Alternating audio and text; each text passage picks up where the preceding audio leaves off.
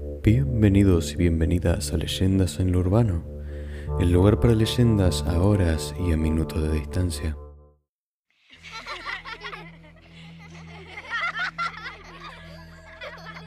Cuenta la leyenda que la ciudad de Esteco era una de las más ricas y prósperas del norte argentino, en la provincia de Salta. Sus construcciones estaban bañadas de oro y sus habitantes gozaban de buena fortuna, que lucían orgullosos. Tenían tanta riqueza que se convirtieron en soberbios y mezquinos. Vivían por el placer y la vanidad, despreciando a los pobres y maltratando a los esclavos. Un día llegó a la ciudad un viejo misionero que quería redimir a la población y comenzó a pedir limosna. Tenía un aspecto lastimero, con heridas en sus manos y ropas rasgadas. A pesar de que el hombre pedía un poco de alimento y abrigo, nadie lo ayudó.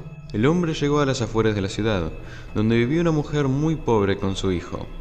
Ella se conmovió y decidió matar a su única gallina para darle un alimento y además le dio una cama para descansar. El misionero volvió a la ciudad y comenzó a predicar la importancia de la caridad y la humildad, pero solo consiguió burlas. ¿Estás disfrutando esta historia? Recordad que estás escuchando Leyendas en lo Urbano, el lugar para leyendas a horas y minutos de distancia. Puedes seguirnos en Spotify y tal vez encontrarnos en otras producciones de esta cuenta. Esa misma noche volvió a la casa de la mujer y se le reveló como un profeta. Anticipó que, si la ciudad no cambiaba, sería destruida por un castigo divino, un terremoto. Le dijo que partiera esa misma noche con su hijo. Ella podría salvarse por el gesto bondadoso que tuvo con el misionero. Antes de irse, el misionero advirtió a la mujer que caminara hacia adelante sin voltear atrás.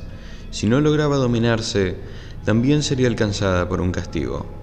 La mujer obedeció y salió con su hijo esa madrugada. A la noche, un trueno estremecedor anunció la catástrofe. La tierra se abrió y el fuego surgía en todas partes mientras casas habitantes se hundían en aquel abismo.